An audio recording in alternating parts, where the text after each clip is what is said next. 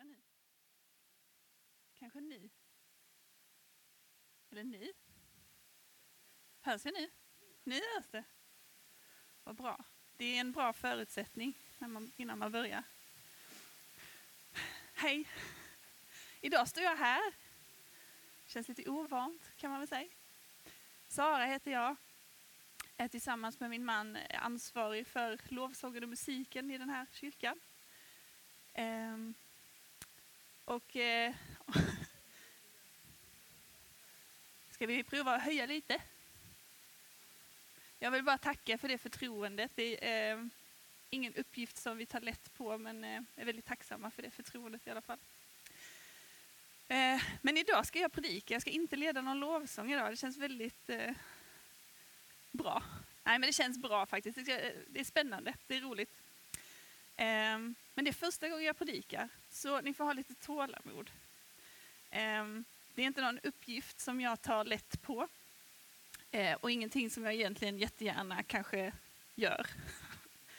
Ehm, men under de två, tre senaste åren så är det mycket tankar och, ehm, ja, men som har vuxit fram och som har lett till att jag står här idag. Och jag hoppas att ni har både tålamod och kanske lite nåd också med mig. Men jag tänkte att vi ska börja med att be. Ja, tack Jesus för den här stunden, för den här möjligheten. Jag ber att du skulle leda mig, Herre. Jag ber att det skulle få bli dina ord och inte mina. Eh, jag ber att det jag ska tala om nu, att det ska få förmedlas på ett att det ska få förmedlas på ett milt och ödmjukt sätt. Och jag ber att du skulle tala till oss var och en. Jag ber att vi skulle få en djupare förståelse av vad tillbedjan och lovsång kan vara och att vi skulle få, få samlas omkring kärnan, Herre. Omkring dig, Herre. Och jag ber att vi skulle få bli en församling av äkta tillbedjare.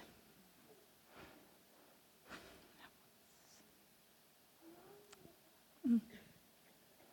Som tillsammans med änglar och helgon och stämma in i den eviga lovsången inför din tron, Herre. Amen.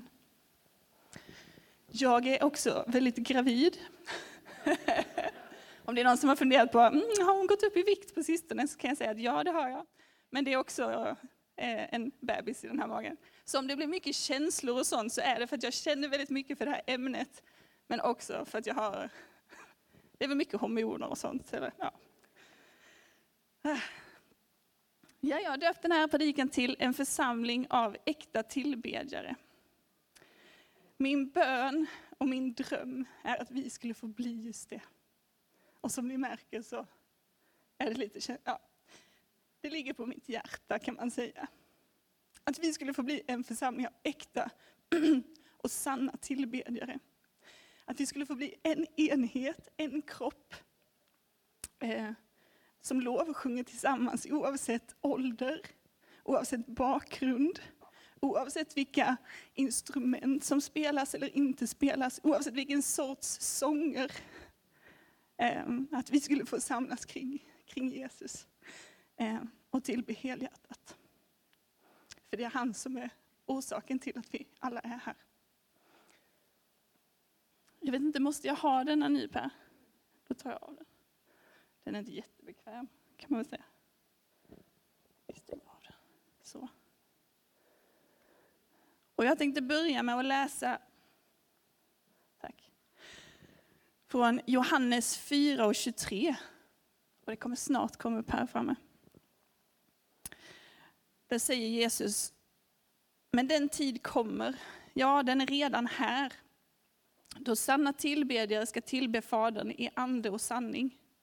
Till sådana tillbedjare vill Fadern ha. Gud är ande och de som tillber honom måste tillbe i ande och sanning. Men vad betyder det och vad innebär det att tillbe i ande och sanning? Hur gör man det? Ehm, men den tid kommer, alltså Jesus pratar om det nya förbundet. Detta utspelar sig när han sitter och pratar med eh, kvinnan vid Sykars brunn. Så det är innan liksom, han har dött på korset och, och liksom hela uppståndelsen och allt det där. Men han pratar om det nya förbundet. Eh, och han säger, den tid kommer, ja den är redan här. I och med korset och Jesu död och uppståndelse så har vi fått frälsning. Eh, och när vi säger vårt ja till Jesus så blir vi förnyade.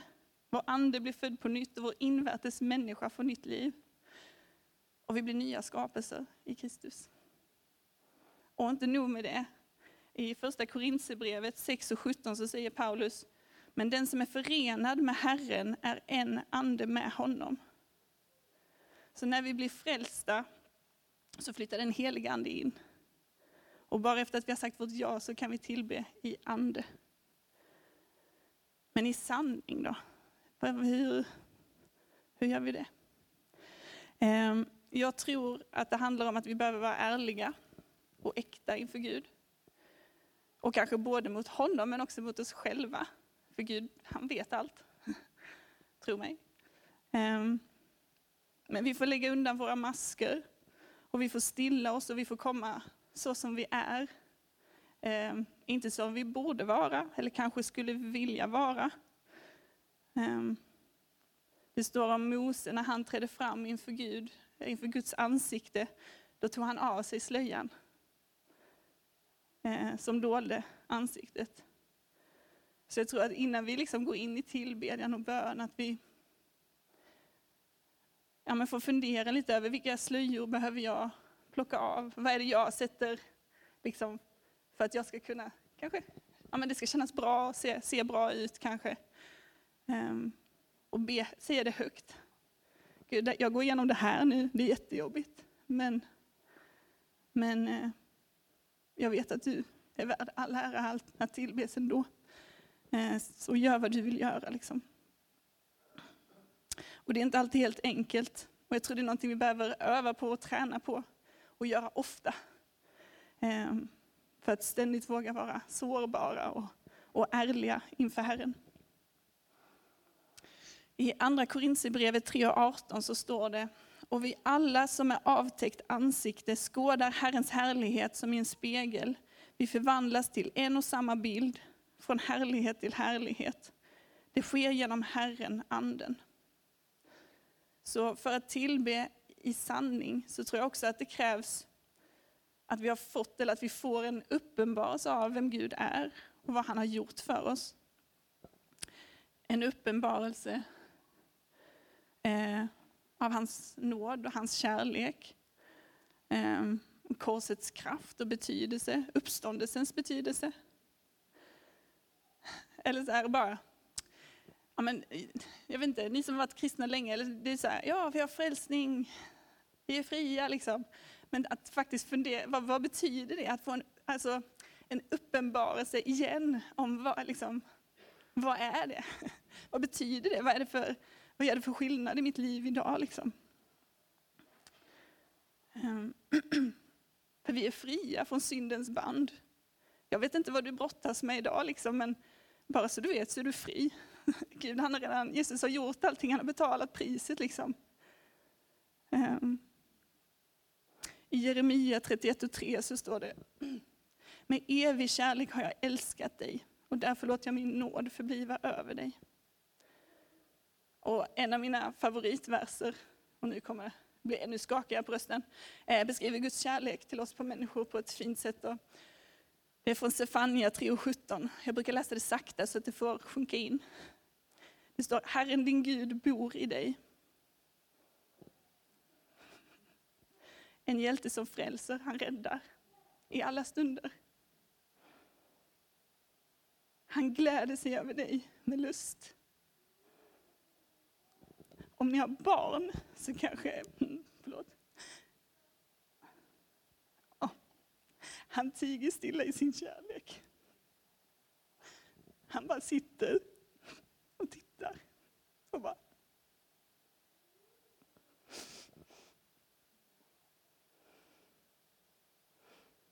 Och han fröjdas över dig med jubel. Fattar ni? Alltså, Gud, han som är allsmäktig, Han som liksom har skapat hela jorden, han jublar över dig.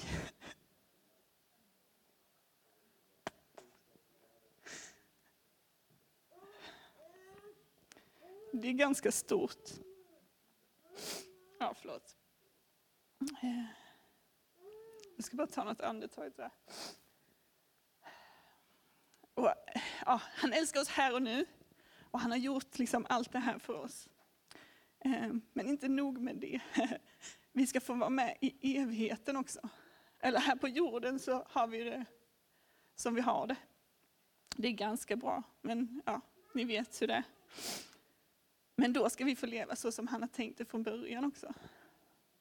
I Uppenbarelseboken 21, 4-5 så står det, han ska torka alla tårar från deras ögon.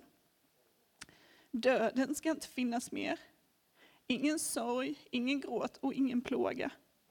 Till det som förr var, det som nu är, det är borta. Han som satt på, tronen, ja, tack. Han som satt på tronen sa, se, jag gör allting nytt. Det är vårt hopp. Hörrni. Det är vår framtid. Han har räddat oss. Och vi får leva i och genom hans seger redan idag. Och den här, han, han vill ha vår lovsång och vår tillbedjan. Vi började med det. Det är sådana tillbedjare Fadern vill ha. Han vill ha vår, din sång, din tillbedjan.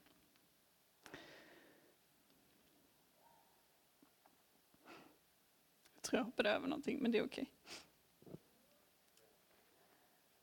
Nu kan vi ta nästa bild. För nu ska vi ställa oss frågan, men varför ska vi tillbe då?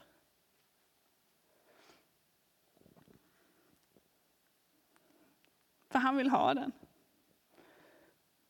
Som vi läste innan i, i bibelordet, att det är sådana tillbedjare Fadern vill ha. Han vill ha vår lovsång och tillbedjan. Det är inte så att han behöver den eller att han på något sätt är beroende av den, men han vill ha den. Han gillar den. Liksom. Ja, det är ganska stort också om man tänker efter. Men hela skapelsen är också gjord för att tillbes och vi är en del av den skapelsen. Det är liksom därför han gjorde oss och allting. I psalm 19, 2-5 så står det att hela skapelsen, eh, himlarna vittnar om Guds härlighet. Himlavalvet förkunnar hans händers verk. Den ena dagen talar om det för den andra. Den ena natten kungör det för den andra. Utan tal, utan ord, och deras röst hörs inte. Men den når ut över hela världen, eller hela jorden, och deras ord når till världens ände. Himlarna vittnar om Guds härlighet och förkunnar hans händelsverk. Men det är också skillnad när vi tillber. Alltså det händer någonting i rummet, i atmosfären, när vi samlas tillsammans och, och lyfter och ärar och proklamerar att Jesus är kung. Det händer någonting i andevärlden. Eh, I Matteus 18 och vers 18-20 så står det, allt vad ni binder på jorden ska vara bundet i himmelen. Och allt vad ni löser på jorden ska vara löst i himlen. Om två av er här på jorden kom, kommer överens om att be om något, vad det än är, så ska de få det av min fader i himlen. För att två eller tre är samlade i mitt namn, där är jag mitt ibland dem.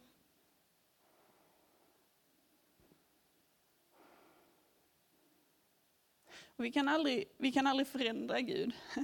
Han är konstant och orubblig och han, han är. Liksom. Men vi kan påverka vad han gör ehm, och hur han handlar genom bön eh, och lovsång. Genom att ropa till honom i vår nöd. Visa dig, gör någonting, grip in, nu, nu är det dags, liksom. hjälp mig. Ehm, när Mose jobbar på att eh, föra det hebreiska folket ut ur Egypten, vet du varför Gud säger att han ska göra det? Jo, men för att han har hört folkets rop och bittra klagan över egyptiernas slaveri. hade de inte klagat kanske de hade fått vara kvar där. Inte vet jag. Men han ville också leda dem ut i öknen så att de kunde hålla gudstjänst för honom. För det kunde de inte göra när de var slavar i Egypten. Han ville att de skulle hålla gudstjänst för honom så att de kunde tillbe honom.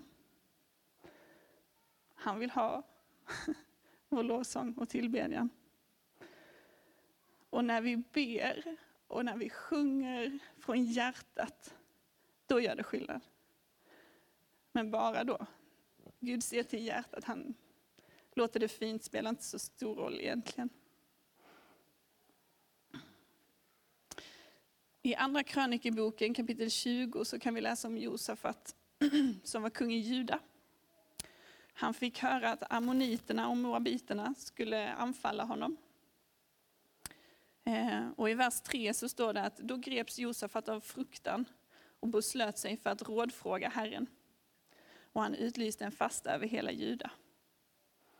Det var ju klokt av honom, känner jag spontant.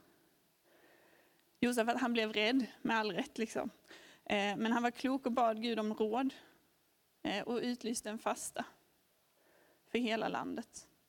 Och alla bad om hjälp. Gud, vad ska vi göra? De fattade att det här, det här kommer inte kunna lösas på något annat sätt. Vi är körda utan, utan ett mirakel. I vers 9 så står det om något ont kommer över oss, svärd, straffdom eller pest eller hungersnöd, så vill vi träda fram inför detta hus och inför ditt ansikte. Till ditt namn är i detta hus och vi vill ropa till dig ur djupet av vår bedrövelse. Och du ska då höra och hjälpa. Alltså de var fast liksom, eh, eh övertygade om att Gud skulle komma till deras hjälp. Han visste att de inte hade någon chans. Hans enda chans, Josafats enda chans var att Gud skulle steppa in. Och det gjorde han. Gud uppmanar Josafat och judafolk att inte vara rädda. För striden är min, den är inte er. Jag, ska, jag fixar biffen liksom. Eh, men han säger till Josafat, ta med din armé och så ställer ni er här. Framför de andra som kommer och ska slå ner er. Men ni ska inte slåss. Bara stå där. Jag ska vinna segern. Alltså de får stå stilla. I vers 18 så står det att då böjde Josafat sig ner med ansiktet mot marken och alla judamän och Jerusalems invånare föll ner för Herren och tillbad honom. Alltså de har med sig bönen och tillbedjan genom hela förloppet. De är skitskraja. Eller liksom, man kan ju bara tänka sig. Men de, de förlitade sig på Herren i lugn och ro. De gjorde inte så mycket. De, de bad och tillbad Gud. I vers 21. Sedan Josafat hade rådgjort med folket ställde han upp sångare som skulle prisa Herren i helig skrud, medan de drog ut framför den beväpnade hären. De skulle sjunga Tacka Herren för hans nåd varar i evighet. Och när de började sjunga och lova Herren, då lät Herren ett angrepp komma bakifrån på de som hade kommit mot Juda och de blev slagna. Så de stod där. Tacka Herren för han, hans nåd varar i evighet. Och så det gör skillnad när vi lovsjunger och tillber. Och när vi förtröstar på Herren. Men det finns kraft i sången också. Um, alltså stunden, vi kan läsa det i Bibeln när, när liksom Guds ande har upplevts som frånvarande. Så har lovsång och tillbedjan varit liksom vändningen. Um, den gör någonting med, med oss och med, med, våra hjärtan och med, med vår inställning till våra omständigheter. En situation som liksom kan verka hopplös eller den kan liksom plötsligt förvandlas till ett mirakel istället. Ni har säkert hört talas om när Paulus och Silas blev fängslade. De hade blivit misshandlade, de fick sina kläder avslitna och de blev piskade och slängda i fängelse. Varför? Jo, för de hade drivit ut en ond ande ur en liten flicka. de hade gjort vad de skulle, kan man väl säga, tänker jag. Eh, I Apostlagärningarna 16 och 25 så står det, det är när de sitter i fängelset, längst in i fängelset, och det var en vakt som skulle titta på dem liksom, hela tiden. De fick inte lämnas för de var ju... Men då står det, vid midnatt så var Paulus och Silas i bön och sjöng lovsånger till Gud. Och de andra fångarna lyssnade på dem.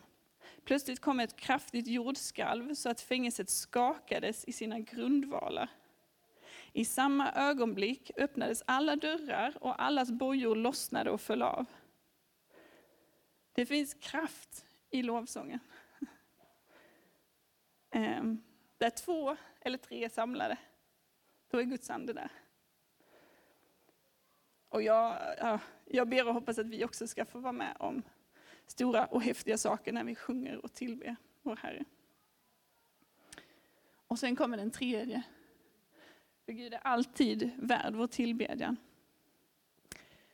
Jag vet inte hur du känner, men hade jag varit Paulus och Silas så hade det nog inte varit min första så här, yes, nu, nu, nu ska vi tillbe. Um, nej men som jag sa innan, de hade varit ute och tjänat Gud och de hade gjort liksom det de skulle det de var kallade till. Ehm, men istället för att få någon slags tack då, om vi nu ska få det, ja, men då blir de misshandlade, förnedrade och slängda i fängelset. Men jag tror inte att Paulus, det är så jag ser det, eller kanske skulle ha sett det, jag vet inte. Men Paulus och Silas såg det inte så. Ehm, och tack gode Gud att vi får lära oss av dem som har gått före äventyr. va?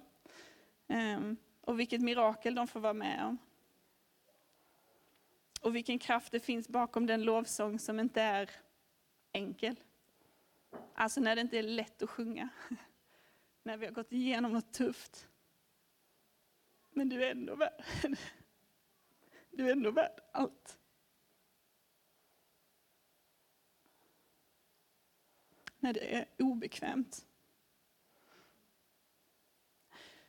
Men jag tror också att vi kan lära av den här storyn att vi kommer att möta motstånd när vi gör det vi ska. Att vägen, liksom, bara för att vi går där Gud har sagt att vi ska gå, så kommer det inte vara spikrakt. Ehm, det kommer inte vara frid och fröjd bara för det. Ehm, jag tror faktiskt tyvärr, eller ja, tvärtom, att det, det triggar djävulen lite. Han gillar inte det. Ehm, men jag tänker så här, eller jag, alltså, så har jag försökt tänka liksom, i mitt liv, att när vi möter motgång, försök att se det som en uppmuntran istället. Då.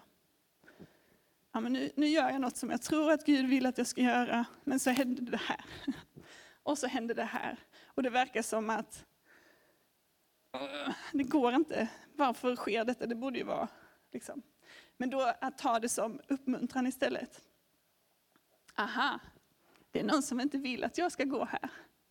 Då tänker jag gå ännu mer. Då tänker jag ta ännu lite fastare steg, eller vad vi ska kalla det. För det kanske är så att du faktiskt är på rätt plats och gör precis rätt sak.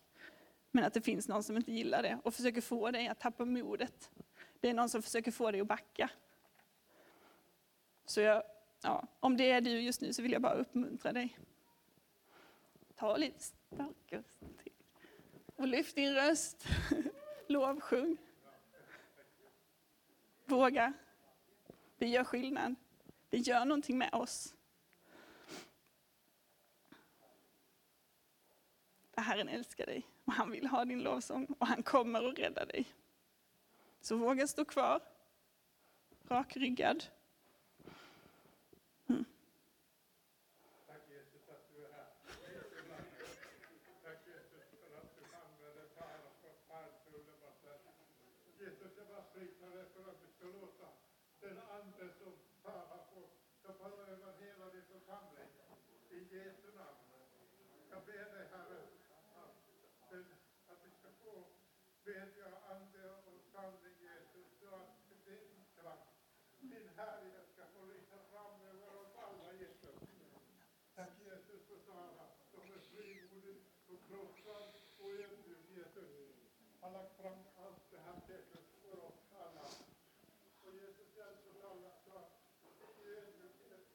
Mm.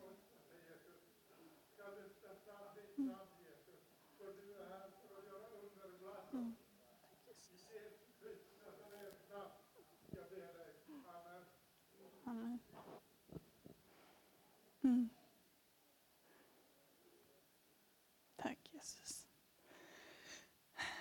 Han vill höra din röst, han vill höra din lovsång. Och sanningen är den att vi alltid kan ära och lyfta och tillbe Jesu namn. För han är. Oavsett våra omständigheter. Och vi ska snart gå in för lite landning, som man brukar säga. Ehm, och jag skulle vilja avsluta med att adressera något med lite praktiskt kring lovsången och hur vi har det här. Ehm, jag vet inte hur du ser på musiken och lovsången i kyrkan. Jag tror att vi, jag vet inte hur många vi kan vara här inne nu, men vi ser nog på det lite olika allihopa. Ehm, jag som har hållit på ett tag kan intyga att det inte alltid är helt enkelt. Ehm, det ligger mig väldigt djupt och varmt om hjärtat. Men det kommer också med mycket känslor och åsikter. Så är det. Ehm, vi är alla olika och vi tycker om olika. Och vi har olika erfarenheter när det kommer till just musik och lovsång. Ehm, men jag skulle vilja börja med att säga någonting om våra olika uttryckssätt när vi lovsjunger. Igen, vi är alla olika och så måste det få vara. Ehm, men jag tänker och jag hoppas att vi skulle få vara det, olika. Att vi skulle låta varandra vara det. Ehm, att vi i våra lovsångsstunder skulle få känna oss fria att hoppa och dansa om vi vill det. Sitta ner tyst och stilla, att få lyfta våra händer och sjunga för full hals. Eller böja våra knän i vördnad inför vår Fader och Skapare. Att vi skulle få ha den friheten i våra samlingar. Liksom. Ehm, så jag vill bara uppmuntra oss allihopa att våga uttrycka dig så som du vill. Eh, oavsett hur det är. Ehm, men gör det så som du känner dig bekväm med. Ehm, för jag tror att om du gör det så kommer det att smitta av sig på grannen. Och då kanske den grannen vågar göra så som han eller hon skulle vilja. Ja, hur man nu vill. Stå eller sitta. Um. I första Korintierbrevet 6 och vers 19-20 så står det Eller vet ni inte att er kropp är ett tempel åt den heliga Ande som bor i er? Eh, som ni har fått av Gud och att ni inte tillhör er själva. Ni har blivit köpta och priset är betalt. Så förhärliga då Gud med er kropp. Våga använda din kropp i lovsången. I tillbedjan. Inte på liksom något konstlat sätt eller tvingat eller så här, nu ska jag.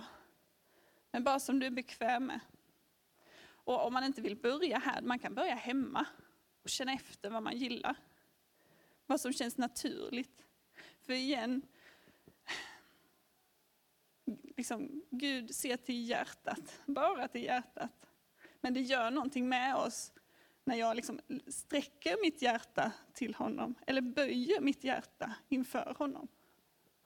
Det gör någonting. Det blir mer äkta kanske. Det gör någonting med oss. Och sen vill jag säga någonting om låtval eller vilka so sorts sånger som vi sjunger också. Um, det finns mycket känslor och erfarenheter och upplevelser kopplade till det här också. Eh, och jag tror att det ibland kan vara svårt att föra en konstruktiv liksom, diskussion kring det. Ehm, det finns mycket kultur och tradition. Ehm, jag säger bara vad jag har hört liksom, under mina jag vågar knappt räkna efter hur många år. hur gammal är jag? Ja, 20 år snart tror jag i alla fall. Ehm, Nej men så här har vi alltid gjort, så så ska det vara. Eh, när vi tar upp en kollekt, då ska det vara en segerton. Samtidigt som någon annan säger att nej, men jag vill sjunga mer på engelska. Och sen finns det någon som säger nej, men vi ska inte sjunga samma refräng för många gånger, för det kan bli tjatigt. Och gudstjänsten får inte hålla på för länge, för, för vi ska ju hem och laga mat också.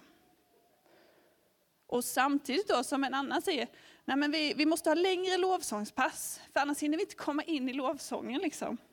Och de är alldeles för korta. Vi behöver ännu mer och längre stunder och gärna samma refräng. Och sen säger någon, vi behöver fler sådana här sjunga försånger. Alltså sådana som kanske inte är när församlingen just sjunger med, liksom så här, sjunga, vi sjunger för församlingen, serien. Och en annan säger, nej, vi har alldeles för mycket sjunga för sånger. Alltså jag säger bara vad jag hör. Ni förstår att det inte är helt enkelt. Att vi är, vi är olika och tycker olika. Och jag säger inte att något av det här är rätt eller fel. Ni får inte missförstå mig, liksom, missförstå mig rätt. Ehm, jag tror att det är viktigt att vi alla får säga våra tankar och känslor kring det här. Och att vi behöver diskuteras och mötas kring det. För vi är olika.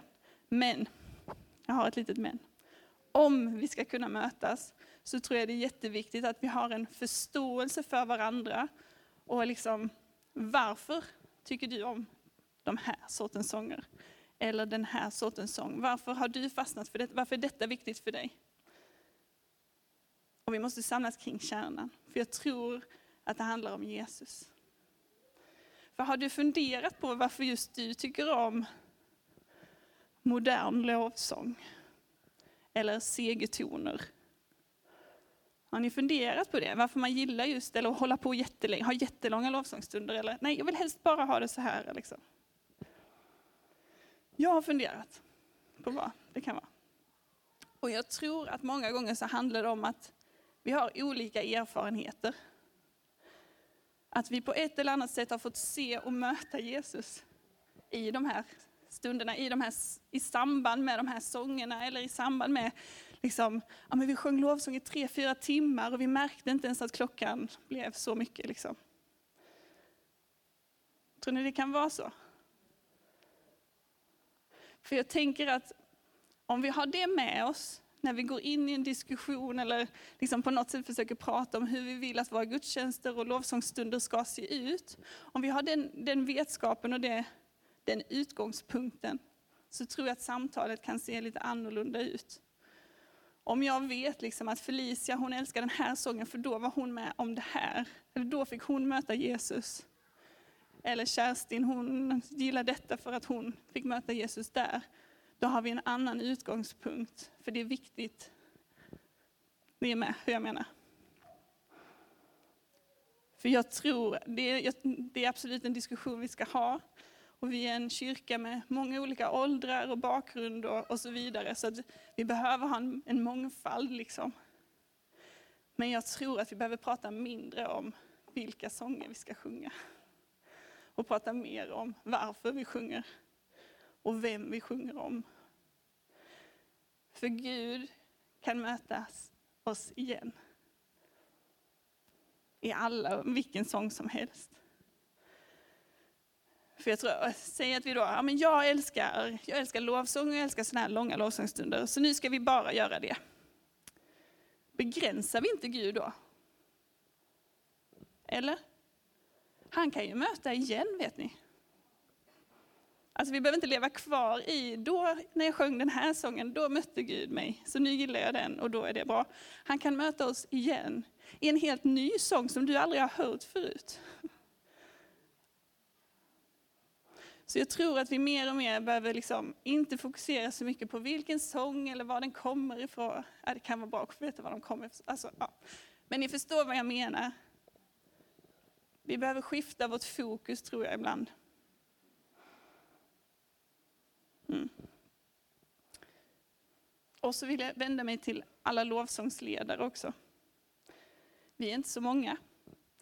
Men det är någonting som jag också drömmer om, att vi skulle få bli fler. Att vi skulle få ha lovsångsteam istället för att ja, men vi är typ en, två stycken varje söndag. Ehm, så jag tänkte att det kan vi väl också hjälpas åt att be om. Ni kommer ihåg det bibelordet från Matteus 18. Om två eller tre av er bestämmer sig för någonting och ber om någonting, vad det än är, så ska ni få det.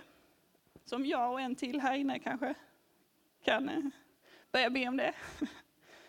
Ehm, men jag vill bara vända mig till er lovsångsledare och uppmuntra er. Kämpa på. Ni är dunderviktiga, har jag skrivit här med stora bokstäver. Alltså all den tid som ni lägger ner, den är superviktig och uppskattas jättemycket. Inte minst av mig. Men jag, jag vet inte hur ni brukar göra när ni sätter ihop era sätt för söndagens gudstjänst. Ehm, men jag vill bara uppmuntra er att inte fråga liksom, vad vill församlingen höra? Eller vilka sånger gillar jag? Vilka kan jag framföra på ett bra sätt? Det här låter bra. Jag tror den enda frågan som vi bör ställa oss är, Gud vilka sånger, vilka låtar vill du att din församling ska sjunga på söndag? Um, vad vill du göra under gudstjänsten? Vad har du för planer? Hur vill du använda mig och mitt instrument? Jag tror att alla andra frågor är sekundära eller irrelevanta. Um, och till er som är unga, man får själv sätta sig in i den. Man får ta till sig av detta hur man vill. Eh, men till er som är unga så vill jag uppmuntra er att vara med, spela och sjung så mycket ni bara kan.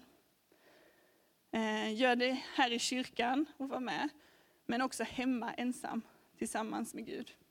Jag tror det är där vi behöver börja. Och det gäller för alla, alla av oss tror jag. Börja där, i ensamhet. Ehm, om jag ska vara så, det är där jag har haft mina bästa stunder med Jesus. Och därför jag är där jag är idag. Ehm, och jag, jag började spela gitarr och piano på högstadiet. Jag älskade att sjunga. Men jag vet att flera här inne kan intyga att det inte lät så vackert i början. Och ganska länge efter det också. Ehm, men jag blev förälskad i Gud och i lovsången. Ehm, att få sitta tillsammans med honom på mitt rum och bara spela och sjunga. Det var ingen annan som behövde lyssna. Och så småningom fick jag vara med och leda lovsång i gudstjänsten också. Vi gjorde det, vi ungdomar hette det då. Det är ungdomarna som har lovsången idag. Då fick jag vara med. Och jag fick tränas, jag fick göra misstag, jag spelade fel. Jag var så nervös, jag var ungefär så här på rösten, jag kunde inte sjunga. Sen när jag väl hade kommit över den tröskeln så sjöng jag falskt och spelade fel. Men jag fick ändå vara med. Det är fint. Så bara kära ungdomar, det vill vi skapa för er här också. Att man får vara med, tränas, eh, misslyckas, öva och att få leda oss i lovsång. Ja. Jag är nästan färdig nu. Men till er som är äldre också då, man, igen, man får också igen då bestämma själv vilken kategori man vill passa in i. Men jag vill uppmuntra er att berätta om era erfarenheter och lärdomar av ett liv med Jesus. Vad har ni fått vara med om i de här liksom, lovsångsstunderna eller varför? Ja, allt möjligt. Berätta. För det vidare och uppmuntra de som är yngre än er. Peppa dem. Det behövs. Och som sagt så ber jag önska att vi skulle få mötas över generationerna. Att vi skulle få förstå varandra och att alla skulle få känna sig hörda och hemma i våra samlingar och lovsångsstunder. Oavsett ålder eller bakgrund. Eller så. Ja. Att vi skulle få bli en församling av äkta tillbedjare. Och jag vill avsluta med Kolosserbrevet 3, 12 och 14. Ni är Guds utvalda, heliga och älskade. Klä er därför i innerlig medkänsla, godhet, ödmjukhet, mildhet och tålamod. Ha överseende med varandra och förlåt den som kan förebrås för något. För Herren har ju förlåtit er och så ska också ni förlåta varandra. Men det viktigaste av allt är att ni älskar varandra. För kärleken är det band som binder er samman till en fullständig enhet. Mm.